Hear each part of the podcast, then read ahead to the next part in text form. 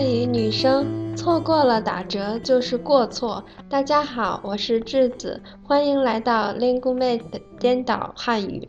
今天我们要说的一对颠倒词是错过和过错。嗯，大家好，我是来自印尼的林玉汉。约翰，问你一个问题：你喜欢在网上买东西吗？嗯，当然了，在中国我发现很多商品从网上买都很便宜。昨天我从网上看到有打折信息，还买了些零食呢。还买零食？你不减肥了，约翰？哎，芝子，不要乱说好不好？我的身材还可以吧？哈哈，还不错。不过没想到你也这么热衷于网购。我还以为一般我们女生会比较疯狂。我的一个朋友就跟我说，错过打折是一种过错。那我没有那么夸张啦，我毕竟是个男生，就是没事的时候随便看一看。嗯，这样还比较正常。玉翰，我刚才说了一对颠倒词，你注意到没有？当然，错过和过错嘛。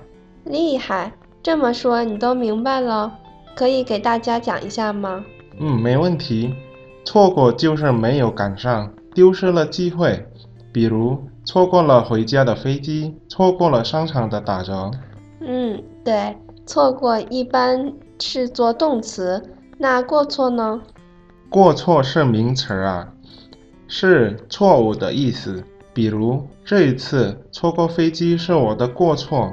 汉语说的不好，是我的过错。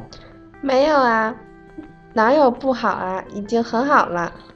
你不知道，智子，我想说的像你一样好，你是我的榜样呢。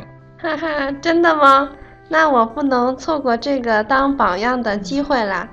有什么问题就随时问我吧。错过是动词，过错是名词，这一对颠倒词，大家明明白了吗？